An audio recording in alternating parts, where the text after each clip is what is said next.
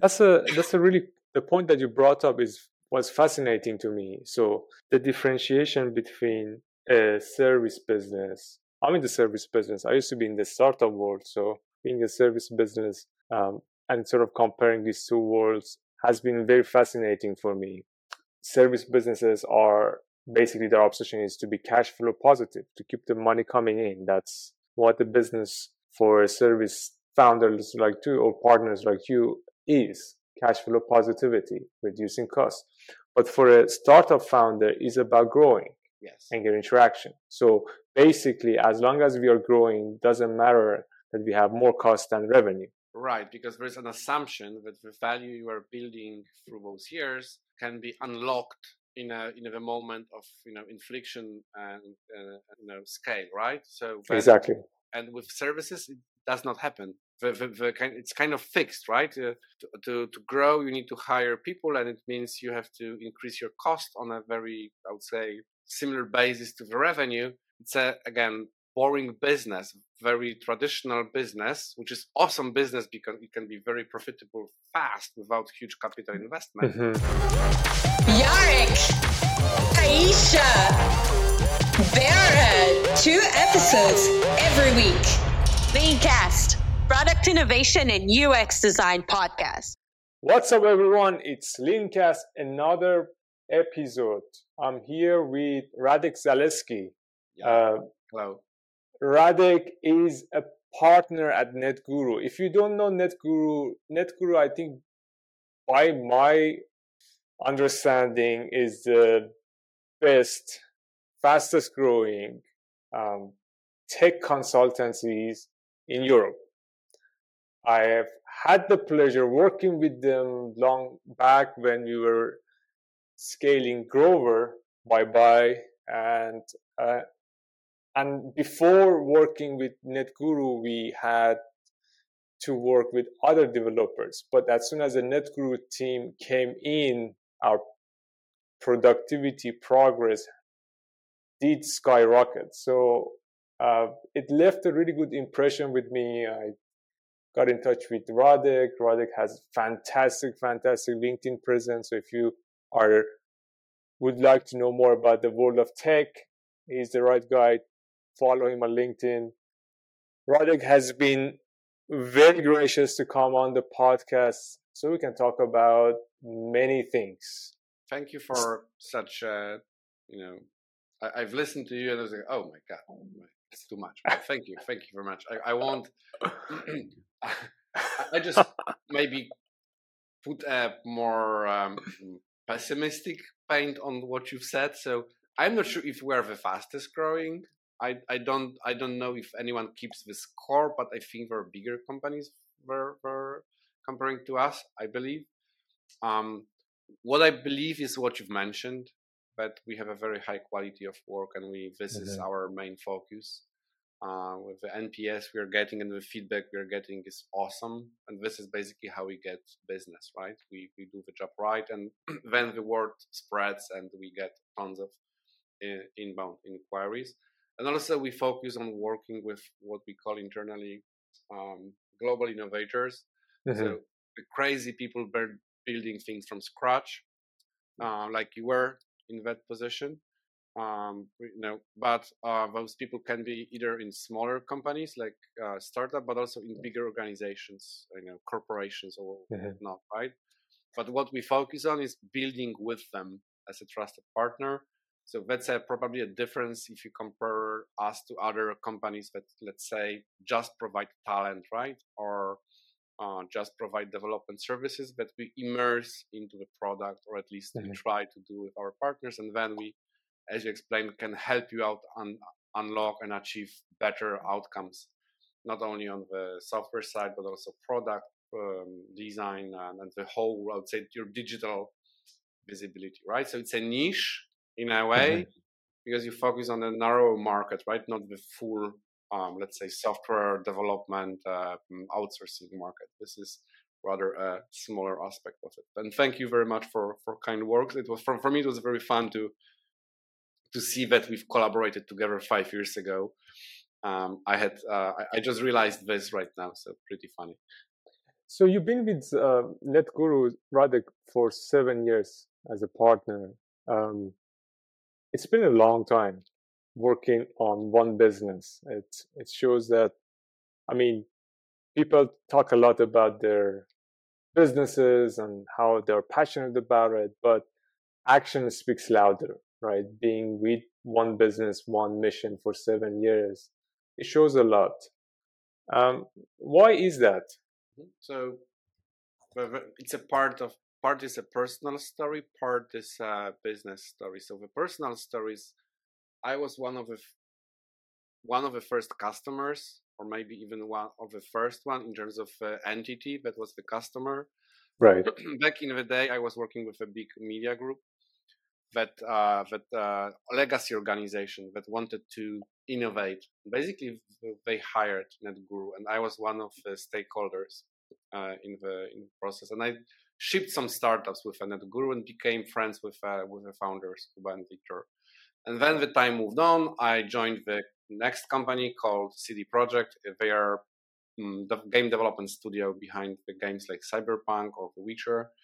and then I've developed again internal startup inside this corporation, with NetGuru being uh, my uh, you know partner in crime. And then I did my own startup.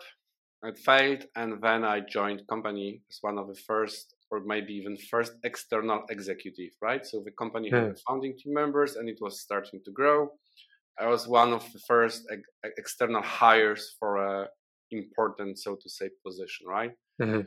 And this is a personal story. And the business story is that this is really good business. We are mm. growing. Um, uh, the, the, the, numbers are there, but also it's pretty um, fulfilling if, uh, mm-hmm. if, for a business person, right? So you get to connect with uh, numerous people um, in uh, in the space from different regions, different types of organization, different products. This is really fulfilling. Um, what I've heard from the people that are focusing on one product, one product only, mm-hmm. it can it can get, get taxing to solve the same you know problem for a very long time. You're looking for you know other challenges, right? In mm-hmm. a consultancy, you kind of get a lot of those challenges because of your customers, which is fun. Yeah, I mean, one of the same reason I sort of like stopped working in, well, departed startup scene and tried to be outside of it is exactly the same thing that for creative people like us, in working on one product for too long could be tiring, boring, not sure what adjectives you may use. but it was for me, uh, I couldn't really lie to myself. You know, I couldn't really motivate myself eight hours a day, nine hours a day, doing the same thing, improving the checkout funnel. It was like, oh my goodness, I, could do. Yeah, I've seen it uh, a lot of times in a product space, right? So there mm. is, I don't, I don't know if people are familiar with this uh, um, thing that people in consultancies they offer often say, "Oh, I hate this consultancy. I have to do clients work. If I just worked at product." and they jump the ship to a product and after two years it's like oh my god it's the same it's the same uh, choke point i need to improve for uh, uh, you know a fraction of percentage by improving a pixel here and there and you know nothing changes right and uh, and it kills you because it's so boring sometimes right you like you feel like it's a mm, groundhog's day so you go back into the consultancy and you go sometimes back and forth, or you switch to a new new, product. So I I I, I hear this uh, a lot. Uh, so you confirm my um, lessons. How do you? So right now, like uh, NetGuru been around for seven years now, right? Um, has it got to a point that you're like, okay, seven years in the making, we don't need to put so much into growing the business we have enough brand reputation what i'm trying to say as a as a business owner of a creative agency been around for three years would it get anything a- easier after seven years of scaling a business like a consultancy business, or is it always every year you have to basically look at the market, see what has changed, and yeah. do something new? I think it's a gr- grind out type of a business. You need to mm-hmm. be constantly aware of where the markets are going. Mm-hmm. And I, I, will try to explain how we got where we are and what's the future for us. And sure. And uh, I see it as a de- kind of design plan. Like it looks like I am smart having saying this, but I think it was much more of an adoption to the circumstances that us you know being fully planning all all the stuff but to, to give you to give you uh, uh, an idea so company started not not not seven years ago i i joined the company seven years it started much earlier right mm-hmm.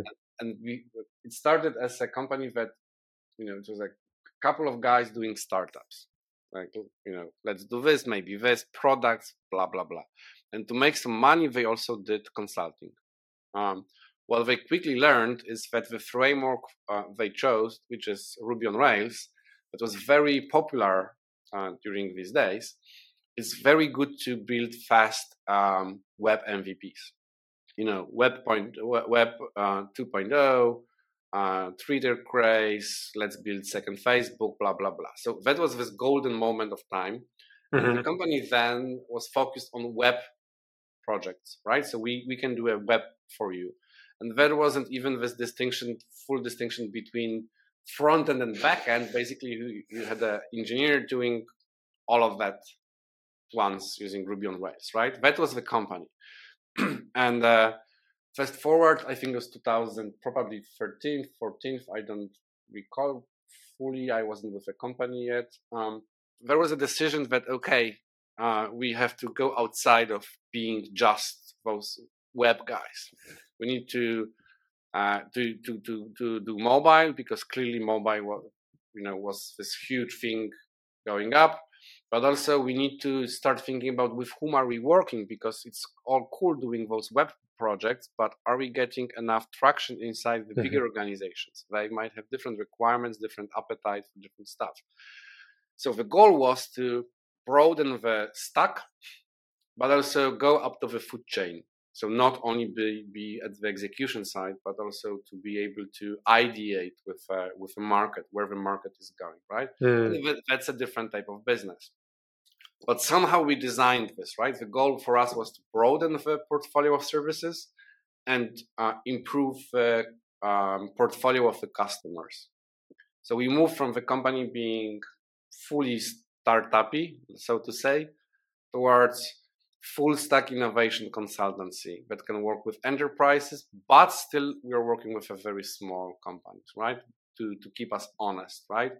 Mm-hmm. So if you if you think about this, it sounds um, uh, clear, but it wasn't that clear when you were doing this, right? Because then you have this full ad- adventure of like, okay, mobile, but mobile what? Like you know, consumer apps, and mobile, which stack? Should we go native or are we React Native company? Right? These are many tactical questions you have to answer mm-hmm. during this journey, right? So you have to be always uh, on your feet to, to, to go where the market is going. And right now, clearly, there's this huge, huge change, which I believe it's not um, going away. It's a real mm-hmm. change about uh, AI uh, right? And I think it's a, you know, there was this blockchain craze, NFT craze, and I was like, nah, not really. It's a fad, right? But with this, I think it's it, it is real. It is here. It is going to stay, and it's totally changing how we operate, right? Mm-hmm. This is something we're adapting right now mm-hmm. uh, mm, for some, I would say, months or maybe even more building up the offering, making sure that we are up to date with R and D projects, etc. Right. So mm-hmm. this is the next for us: how to be a leader in the AI consultancy. That's fascinating. So you went from being a Ruby on Rails sort of like a developer to become a full-scale innovation team. Yeah, yeah. I would say I would say this way, right? And uh, it's a funny thing because you can think we, it could go totally different directions, right? So Mm. like you could become a, um, a talent shop for any backend stacks, right? Without Mhm. any ambitions of ownership or product ambitions, right? Or you could be a standard um, team extension company, right? Um, I'm not saying we're not doing those things because we are doing those as well, our clear ambition is basically you work for, let's say, the biggest payment company in the globe. you are thinking about buy now, pay later, and you need this done from the ideation and research through prototypes, design, delivery, maintenance, full cloud support. We want to be able to to do this, right? Um, and the other way is, like, let's say, this is example from just you know few last weeks. We we we have a customer who's a founder, super successful. He sold the company. He came back to us.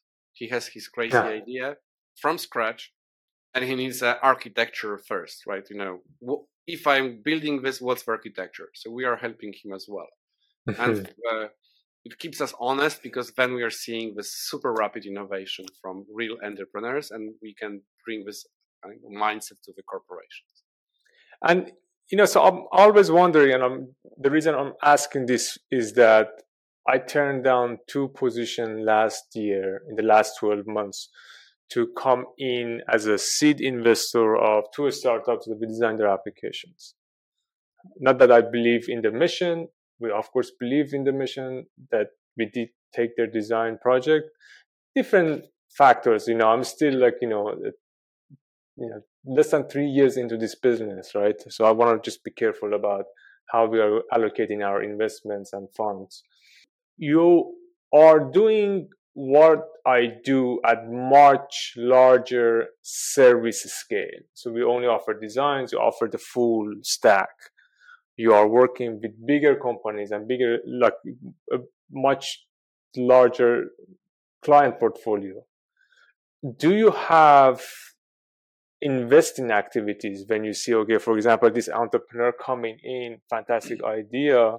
We can for example give them discount on the service and get in on the share. Right. So that's a great question. Um, so we don't have a um, program for that which is uh, something that is you know well described offered publicized marketed.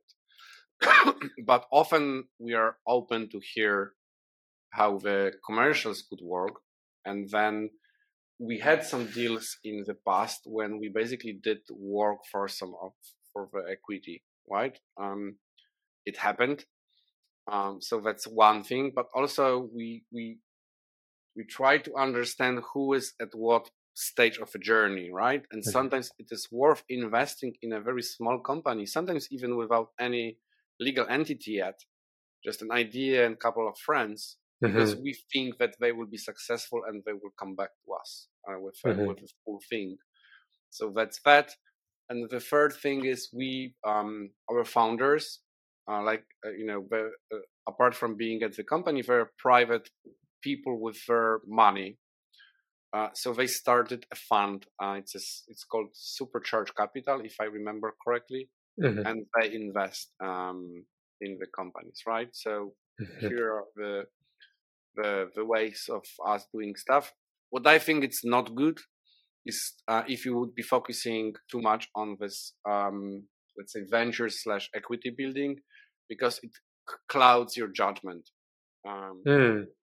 if you're a founder and you have a vision, like a clear vision that this is going to be a rocket, uh, uh, sometimes your vision is not shared by the people who are doing this, right? And to to get this vision right, usually you hire those people. Basically, you pay them and give them equity, and you trust that they will share your vision, build it with you, or they will quit. That's also fine, right? Once, if you entangle in such relation with a consultancy, the risk here is that the people doing your project might not feel this passion because they're just working for the agency, right?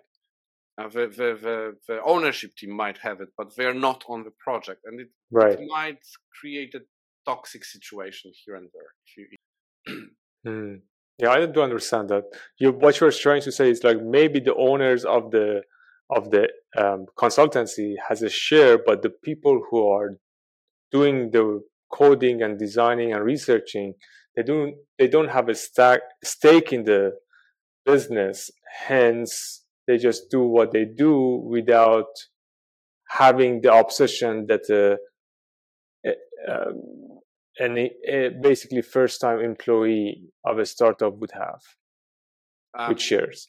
Yeah but, but also there are some um, um, i would say objective issues right? So hmm. let's say i'm an i'm a professional architect working for a consultancy and i see that someone is building a rocket ship. And this rocket ship has to be built in a very fast manner cutting the corners here and there. How much I am invested in being professional and saying no to quote unquote stupid architecture ideas that are maybe faster, but also really not secure and scalable, and how much I am invested to launch this thing tomorrow and see if it flies, right? Mm-hmm. It's a it's a different thing being an architect, professionally hired, and entrepreneur behind the product, right? and sometimes I'm seeing this tension, mm-hmm. uh, right? Um, so it can same same can same can be told about the design, right, or the product, right? As a professional, you're seeing this is half baked idea. It is really unsecure. But as an entrepreneur, you might say, sorry for pardon my French, like fuck it, let launch it, see what happens. And both mm-hmm. sides are right, right? Right. Um, but if you put the equity in it, when it becomes difficult you are architect or an entrepreneur are you advising proper architecture or are you cutting corners you understand what i mean i do i do understand it's a fine line i think both of them are right and i think i think the dynamic that uh, basically um, first or second employee or any any any people in your founding team ha- would have with you given that they would have shares it's totally different from someone that works for an agency or consultancy and help you trying to help you get your vision off the ground. Hmm. yeah.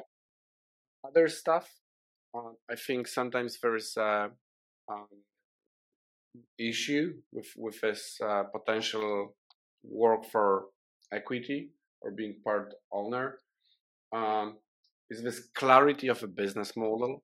So that the, the business model for a high growth startup company is to gain traction, uh, get money from someone else, scale, again, get money, and maybe, just maybe, show profitability or get acquired by the competitor. But right, not not the not the unusual, and also the the risk appetite is huge. This is embedded into the model, right? As an agency, you are uh, I call it very boring model, right? It's a professional services. You have to be profitable day one. If not, what's the sense of your existence, right? Um, uh, if you if you don't make money on services, and then your expectations from uh, your employees or or um, ecosystem is different. You expect uh, consultancies to be a safe haven, right? Something you can rely on, like positive cash flows, positive finance, right? It's a completely different uh, mm-hmm. business story. So also, I think this is uh, that kind of a risk, but those are different uh, um, different cultures, right? And of course, if you if you're a professional service company that you want to invest equity into the products you're building, but there is a question: Do we create a new legal entity to keep the risks from the mothership, right? Uh, and then it becomes a problem. So who works for that entity? How do we govern it? Again, mm-hmm. is it worth doing so? That's a that's a really the point that you brought up is was fascinating to me. So the differentiation between a service business.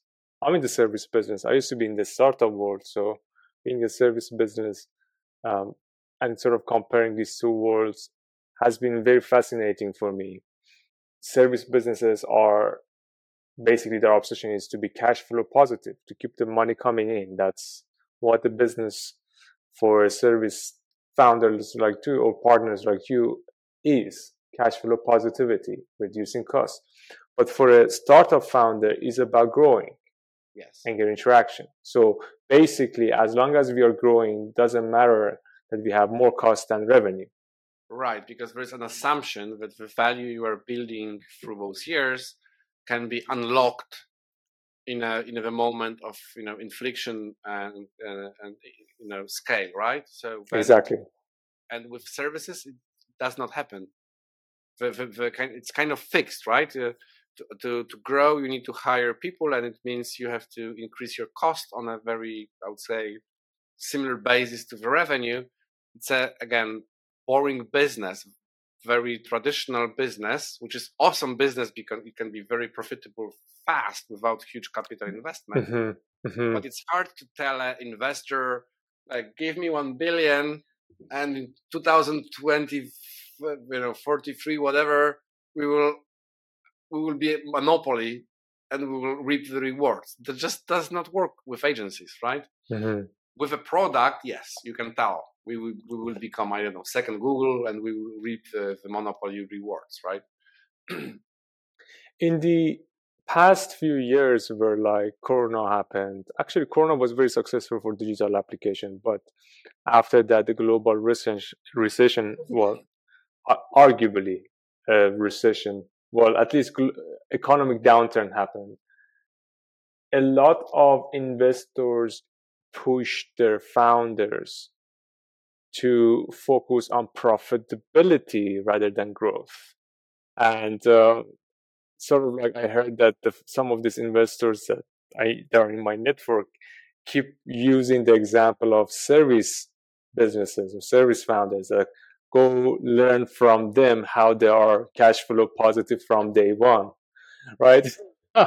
so my question, I, I don't know if you have an even inputs on this. Um, what could a startup founder learn from a business partner like you that growing scaling a service business at such a scale um, if you are such a founder and your VC or whatever tells you this, just come to me.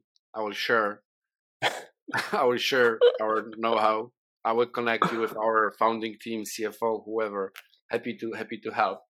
Um, this is uh, marketing on my side, but um, apart from that, I think uh, I think it's pretty unfair from the financial markets, VCs, investors, whatnot, to expect this quick turnaround from Mhm. founders if the if the preach of the town was grow grow at any scale, any possibility, burn money, whatever you need, past you know seven years or or even more.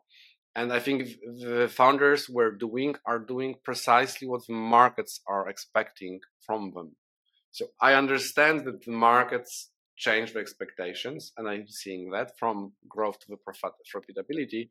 But I think the, the good founders should push back and by say, yes, I will do what you right now expect from me. Just Mhm. don't expect that uh, it will change during the night. That, that's one.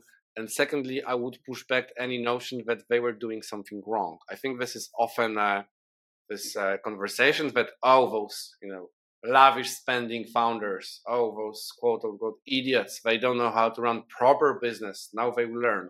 Not really. They were they were following what the markets were saying, and the markets were following up with uh, bigger investment rounds. right So the joke is on you. You get what you expect, right? So right now the expectations show profitability and how to achieve that. And, well, my tips would be, um, well, on the sales and the marketing side, right? In my view, a lot of those companies are pretty lavish how they approach sales and marketing. This is something Mhm. I, re- I know really well. And they focus on the channels that are capital expensive and not sustainable.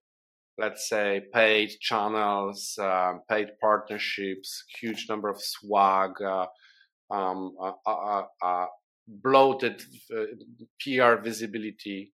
All of that costs money for ads and agencies to operate. without clear, in my view, sustainable pathway to um, to revenue, or I would say re- revenue that can come back to you. What I would try to help them with is basically to understand your go-to-market well, focus on the channels that you can build in a sustainable way. Mm-hmm. it can be different channels, right? Uh, let's say you know organic content, brand building, but focus on what you can do at the start internally without spending too much money and see if you, if you can go from there and then on the sales perspective side right so make sure your um, unit economics make sense that you don't close deals just because you can make money but mm-hmm. make sure that you understand how much of what you, you should sell with what margins to be profitable sometimes it is missing, right? Sometimes the, the sheer success is that you sold a lot of seats, let's say, with a in, in a SaaS with a huge churn mm-hmm. uh, at a very low cost. Then you try to improve this by either locking out the customer out of uh, out of a churn, uh, very black hat UX, or you try to do a price increase. The customer says like, "What what are you doing? I'm churning." So be be mindful about this uh, go go to market and unit economics from the day one. And uh, again, this is what I believe, but there might be different opinions. Um, your core thing should be a product uh, and go to market. Mm-hmm. What is needed by the market and uh, how do you get there? I think this is what should startups should focus on. Mm-hmm. Um, delivering this understood as having engineering power not often or maybe often is not your key superpower but mm-hmm. i've heard in the past that the companies try to acquire as much as much engineering and design talent as possible just because we might build this feature um, i think the more sound way is to have some key talent internally and use agencies like us for example because frankly speaking, this agency might be a bit more expensive, but not always as, as a hiring internally if you add all of the cost.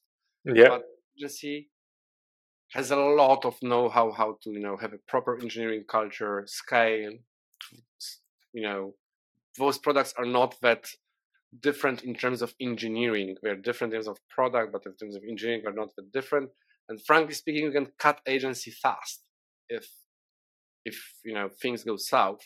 So um, what I've observed is that a lot of you know companies are working with us in a such capacity, right? They they understand that we are good flexible cost that can you know save you in a in a harder times, right? So th- that would be my tips. Um, and sometimes the final tip would be some of those business models do not make a lot of sense, unfortunately and you should be frank with yourself. Um, like what worked in uh, zero rates environment might not work when money uh, costs you something. And I have suspicion that a lot of fintech products might not make any sense right now in terms of P&L. They might be, you know, interested for the end customers. They might have a traction. They might be growing, but losing money with each uh, sell or usage. Yeah, a lot of uh, fintech. I mean, I just recently first of bump into a, a, a startup that raise a seed. What they do is frame NFTs in metaverse. I don't know who invested in that. Anyways, uh, so there's. and so beside all those crazy business models that they might be they might come come about true in 10 years from now, then we realize everyone lives in metaverses and wall. Okay, for your NFTs on your metaverse wall, you need the frame. Well, okay, that's that's interesting, right? Um, but I am here very harsh. On, I will share my uh, yeah, please. Opinion. Opinion is if end if end users are not doing this, and if your only business model is media, PR, and getting rounds, you are Mm. You are in a different business. You're in entertainment business or Ponzi business, but you're not in tech or product. and I think that was the that was the case. Products were being built, but no one used. Like not a single user Mm. said, "Oh my god, I want this," or not a single user said, "I am using this. I will tell my friends at school or you know at work they should use this." Zero virality. It was all media fluff, all investment, and everyone was basically looking, "Can I sell my whatever you know NFT or whatever what it was to to other person?" That was the only uh, you know traction that those products had. So in my view, it was craziness. I don't know how it was possible. I don't know where it's going. Maybe someday people will say, "Oh, I want to use NFTs. This is fun or this is useful," you know, organically. But unless this happens, I think it's a debt. It's, Yeah. act for no one apart from the, the, the investors and money laundering machines. Beside all this business model, I think also there is a lot of fintech startup with the crazy business model and like very very um, oversimplified of like the, some of these f- fintech businesses they have such an oversimplified view on their profit and uh, loss now and in future. Uh, they're hoping to get to that economic of scale they have. I don't know what they are hoping. Maybe they they achieve a mass mass consumer base that they could basically offset their crazy uh, cost rate. Um, and you know at some point at some points these venture investors that are backing these businesses they're like okay enough of this craziness we got to sell this now before it gets too late Um, I I can't say I disagree. I mean, t- totally on spot. And uh, sometimes I share this view that a lot of those, especially fi- fintech uh, companies, they don't know in which business they are in terms of being frank to themselves Mm. uh, or to the market. I will use some some of examples, right, without mentioning uh, an exact companies. So you might think you are in a tech business, fintech business, that your key value is a great UX and a great value added services that are that are catering to younger audience, let's say generation Z or millennials, because they loved it and they are able to and happy to pay premium for such product, right? Mhm. that- that's a one story. And the other story is you are in a subprime pri- predatory lending. You are lending to the people that don't have money, and you have poor KYC and no AML. Good luck, thoughts and prayers. And this is Suicide. business, right? And the, the questions of framing, both frame framings are true. The, the first one is in a tech bubble. The other one is in, in financial world. We'll see what will what will be the outcome, right, of such businesses. And if you're honest to yourself, you, you need to you need to acknowledge someday, right? Okay, we don't know who is our customer. We need to improve KYC AML Mhm. because we are giving money to the people in a zero rate environment. That's fine, but we if we have to pay for that money and they don't repay us because inflation, it is going to be a disaster, right? So, and then it's a you know simple financial services business. Like probably you should be run by very experienced uh, yeah uh, people creating you know underwriting models and risk models, right? Not you know cool techie guys like us. Because we have no idea about this. We i remember that we designed a fintech application. The founder wanted that hey make it cool that people come back to the app every day. I'm like you're lending money man. Like why do users need to come back to this every day? It's not facebook you're making. It's not tiktok. It's just a lending financial vehicle that after you lend people are gonna go live their lives and come back again if they need money. Right. So, but you you know, and that's the difficult part because if you we've discussed those market expectations, right? So, if your market and investor expectations are fly to the moon, grow, Hmm. I don't care. We need more evaluations. If this is very, this is very the request. The, the same response to this is yeah, let's focus on you know be, being you know beautiful being this a second facebook because then you can tell tell the media story right? When uh-huh. you can tell it, right? Then, then you can tell the story like this magical app caters well to this demographics because of a fantastic ux the ux is driven by this you know hero design guy who looks good on a press shot right? I can understand why it's happening. Uh, underlying basically it's a landing up without any um, real usage. People use it once to get their money. They never come back. You know, then on the product level, this design story doesn't add up. But is it, mm. is it hmm. something you would like to share with general market? I don't think so, right? So I think this reckoning is kind of happening. This part yeah. of the profit, profitability will change, in my view, a lot. How those companies communicate or build their products. We'll see how it ends. So we have seen in the past some years many trends come and go.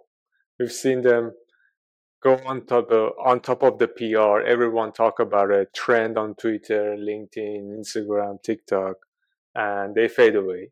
But one of the trends that I think you mentioned it and it took me by surprise a lot, especially with the introduction of ChatGPT, is the new wave of AI tools that are extremely useful. Yeah. Like extremely useful, like hours saved per day useful, like not a frame on a digital wall type of situation. It's like okay, um, write me 100 new, e- the, I've got 100 leads, write me introduction email for each of them. Each of the emails needs to be different, useful. Yes. So this is one of the examples that's 100% correct. So let's go back to those NFTs for a moment, right? So no one ever said, oh my God, I've seen this Twitter GIF NFT doing something. I want this. No one ever said that. But there's a huge pressure right now inside the boardrooms when someone shares on LinkedIn, on Twitter, like you've mentioned, right? This, oh my God, this just cleaned up my leads list. Oh my God, it's emailing for me. Oh my God, and it's uh, cleaning, enriching the data. When you ask question, can we have this, can we have this tomorrow? So this is the real traction, right? This is a real product traction.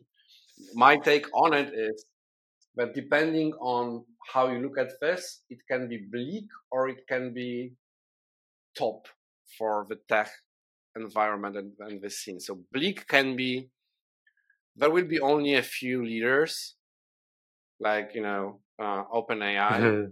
or or Google. Everything mm-hmm. else will be just a call to API, and all of those startups will be basically interfaces that are getting calls to the API, getting something back, you know, showing it to the end user. But ultimately, they have zero moat um, because you know ultimately, if if it has a good traction, OpenAI or whoever will do the same. You are done because the backend is the same stuff. It's the mm. same call after all, right? You don't you don't have any advantage. Even right. I myself created a I'm, I'm right now a CEO of a startup called called to GPT-3. I should update it to GPT-4 because the number of such ideas is crazy. The fun fact is I've changed my role to be CEO of a startup and already got the VC interest, which is honestly this is this is absolutely mine. This is total bonkers, right? Um, really, investors wrote to me if I'm interested to get to, to, to get them know what my company is doing, and it's just a joke. So that's a you know, bleak. but then there is the good part, right? So those uh, learning modules, they there a lot. There's a lot of open source going on. Mm-hmm. Mm, mm-hmm. Stuff that you could you can put yourself, put the data in yourself, and to train your models, or you can use models that are open ended, right? Done by uh, by not by the commercial uh, organizations, right? And then it's a totally different because then it can enable your organization, especially if you're a bigger organization, to mm-hmm. either build your own models or use open source models without showing the world how it's being done, not that mm-hmm. easy to copy, and to build your own inherent value. inside of organization, right? Mm-hmm. And I think this is the most interesting part here. Um, this is what I think we should be focusing on as a company. Of course, this this uh, Chat AI and Google, Microsoft as well. Um, but I think ultimately this is how it will play out. The organizations will be focusing on their own smaller or bigger AIs or, or, or models, right? And then it comes to the part what's the role of an engineer, of a developer? Mm. You are seeing a lot of those, you know, um, tweets, posts like, oh my God, it codes for me. No coders needed. And kind of it can be true for, you know, small microservices connecting different APIs, simple repetitive tasks. But the real engineering is to understand what with which part of this ecosystem you are connecting with, how it is being governed, what's the architecture, do we have uh, proper tests, and there is the product, right? The UI, the UX. How do you interact with it? Does it bring value? And I think it's a huge unlock for companies like us and for the bigger organizations, right? Because you can create magic yeah. very fast. This is something that excites me, and I think we will be um, developing uh, uh, f- further with our customers. I think so too. Like you know, it's just like uh, it's it's the same argument that say, "Hey, ChatGPT can write me an email or write me a post, then I don't need a marketing team." Yeah. I think that that's that won't happen. Maybe it reduces the workforce uh, to a certain degree. I don't know. I don't not in position to put a percentage on it by how much percentage, but they will reduce the workforce for sure because you know um, maybe by 10% or something but it's not going to erase the need for having a marketing team or for having a tech team or having a design team.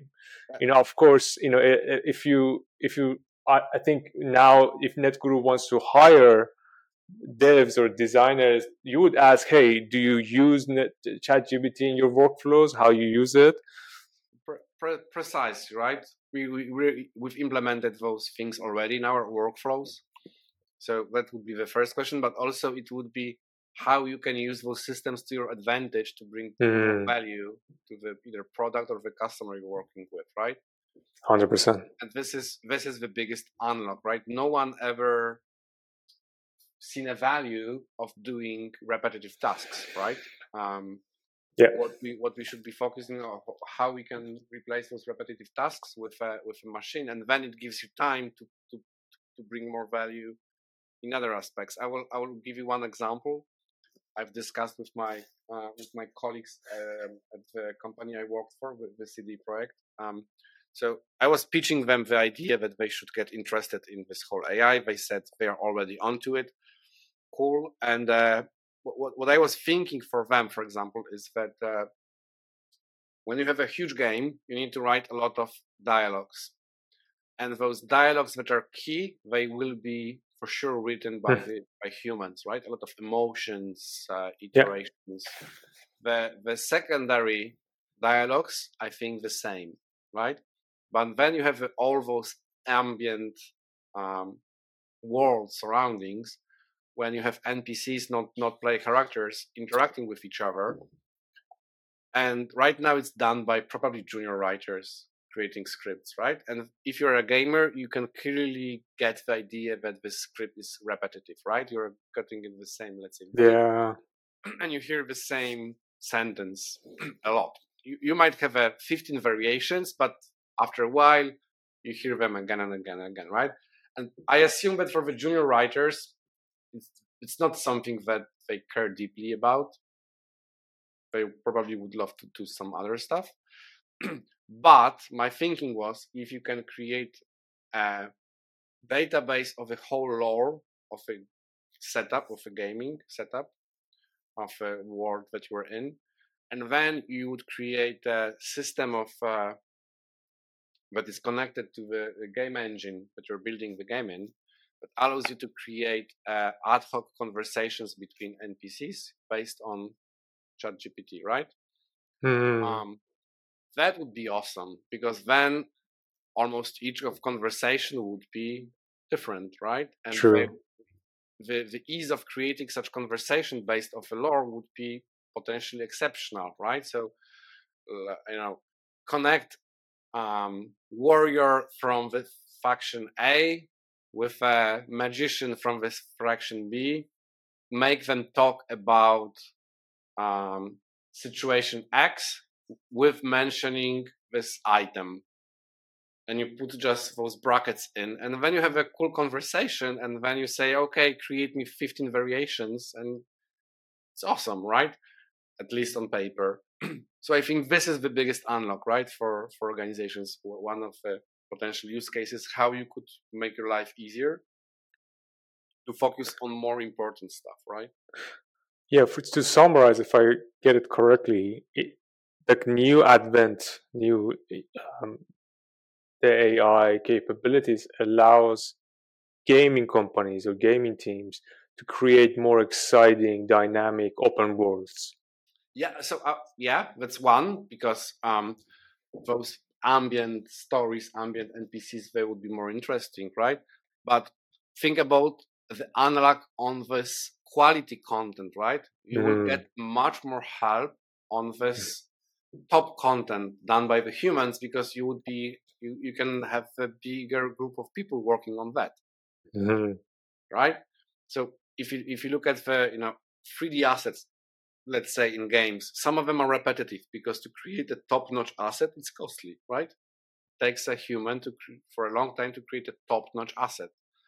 Um, if you can have an AI recreating those less important assets, then you can tell humans to focus on those top-notch assets more. Then you have will, you know, the games will look better. Basically, the the world will be more immersive.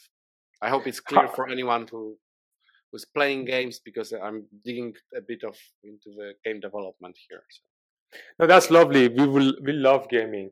That's why I think it's a really good example as well. Uh, what do you think about? So here's in this. If you stay in the gaming, I really want to like get your input here. You have a beautiful mind, and like really great conversing with you.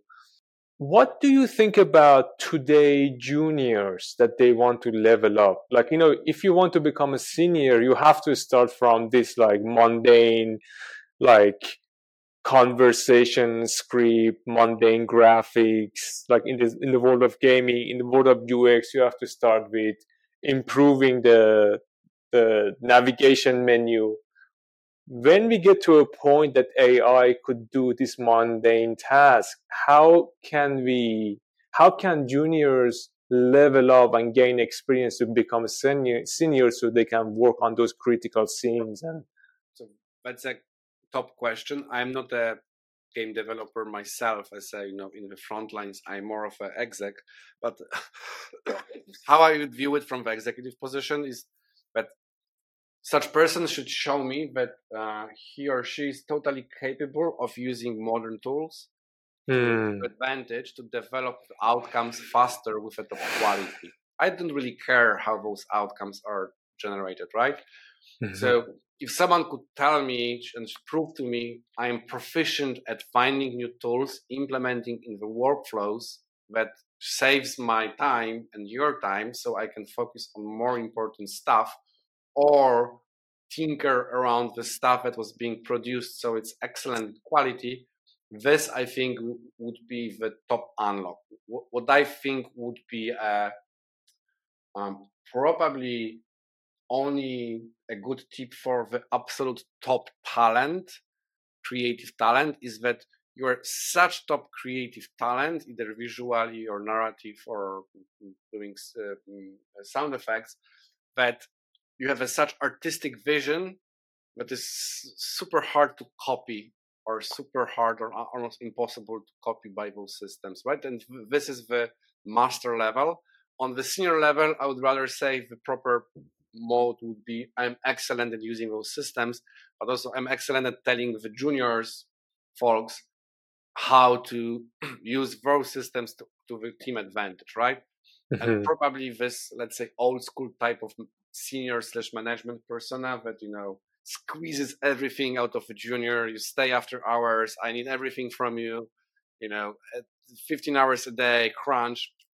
I don't think that's the skill is something of value right now. I mean, mm-hmm. maybe still it is, but I have doubts if it's going to be a skill of value in the future. I think the value would be we work less because we used all of those machines and we set it up beautifully. Um, but again, that's my perception. A long time not in the business, so.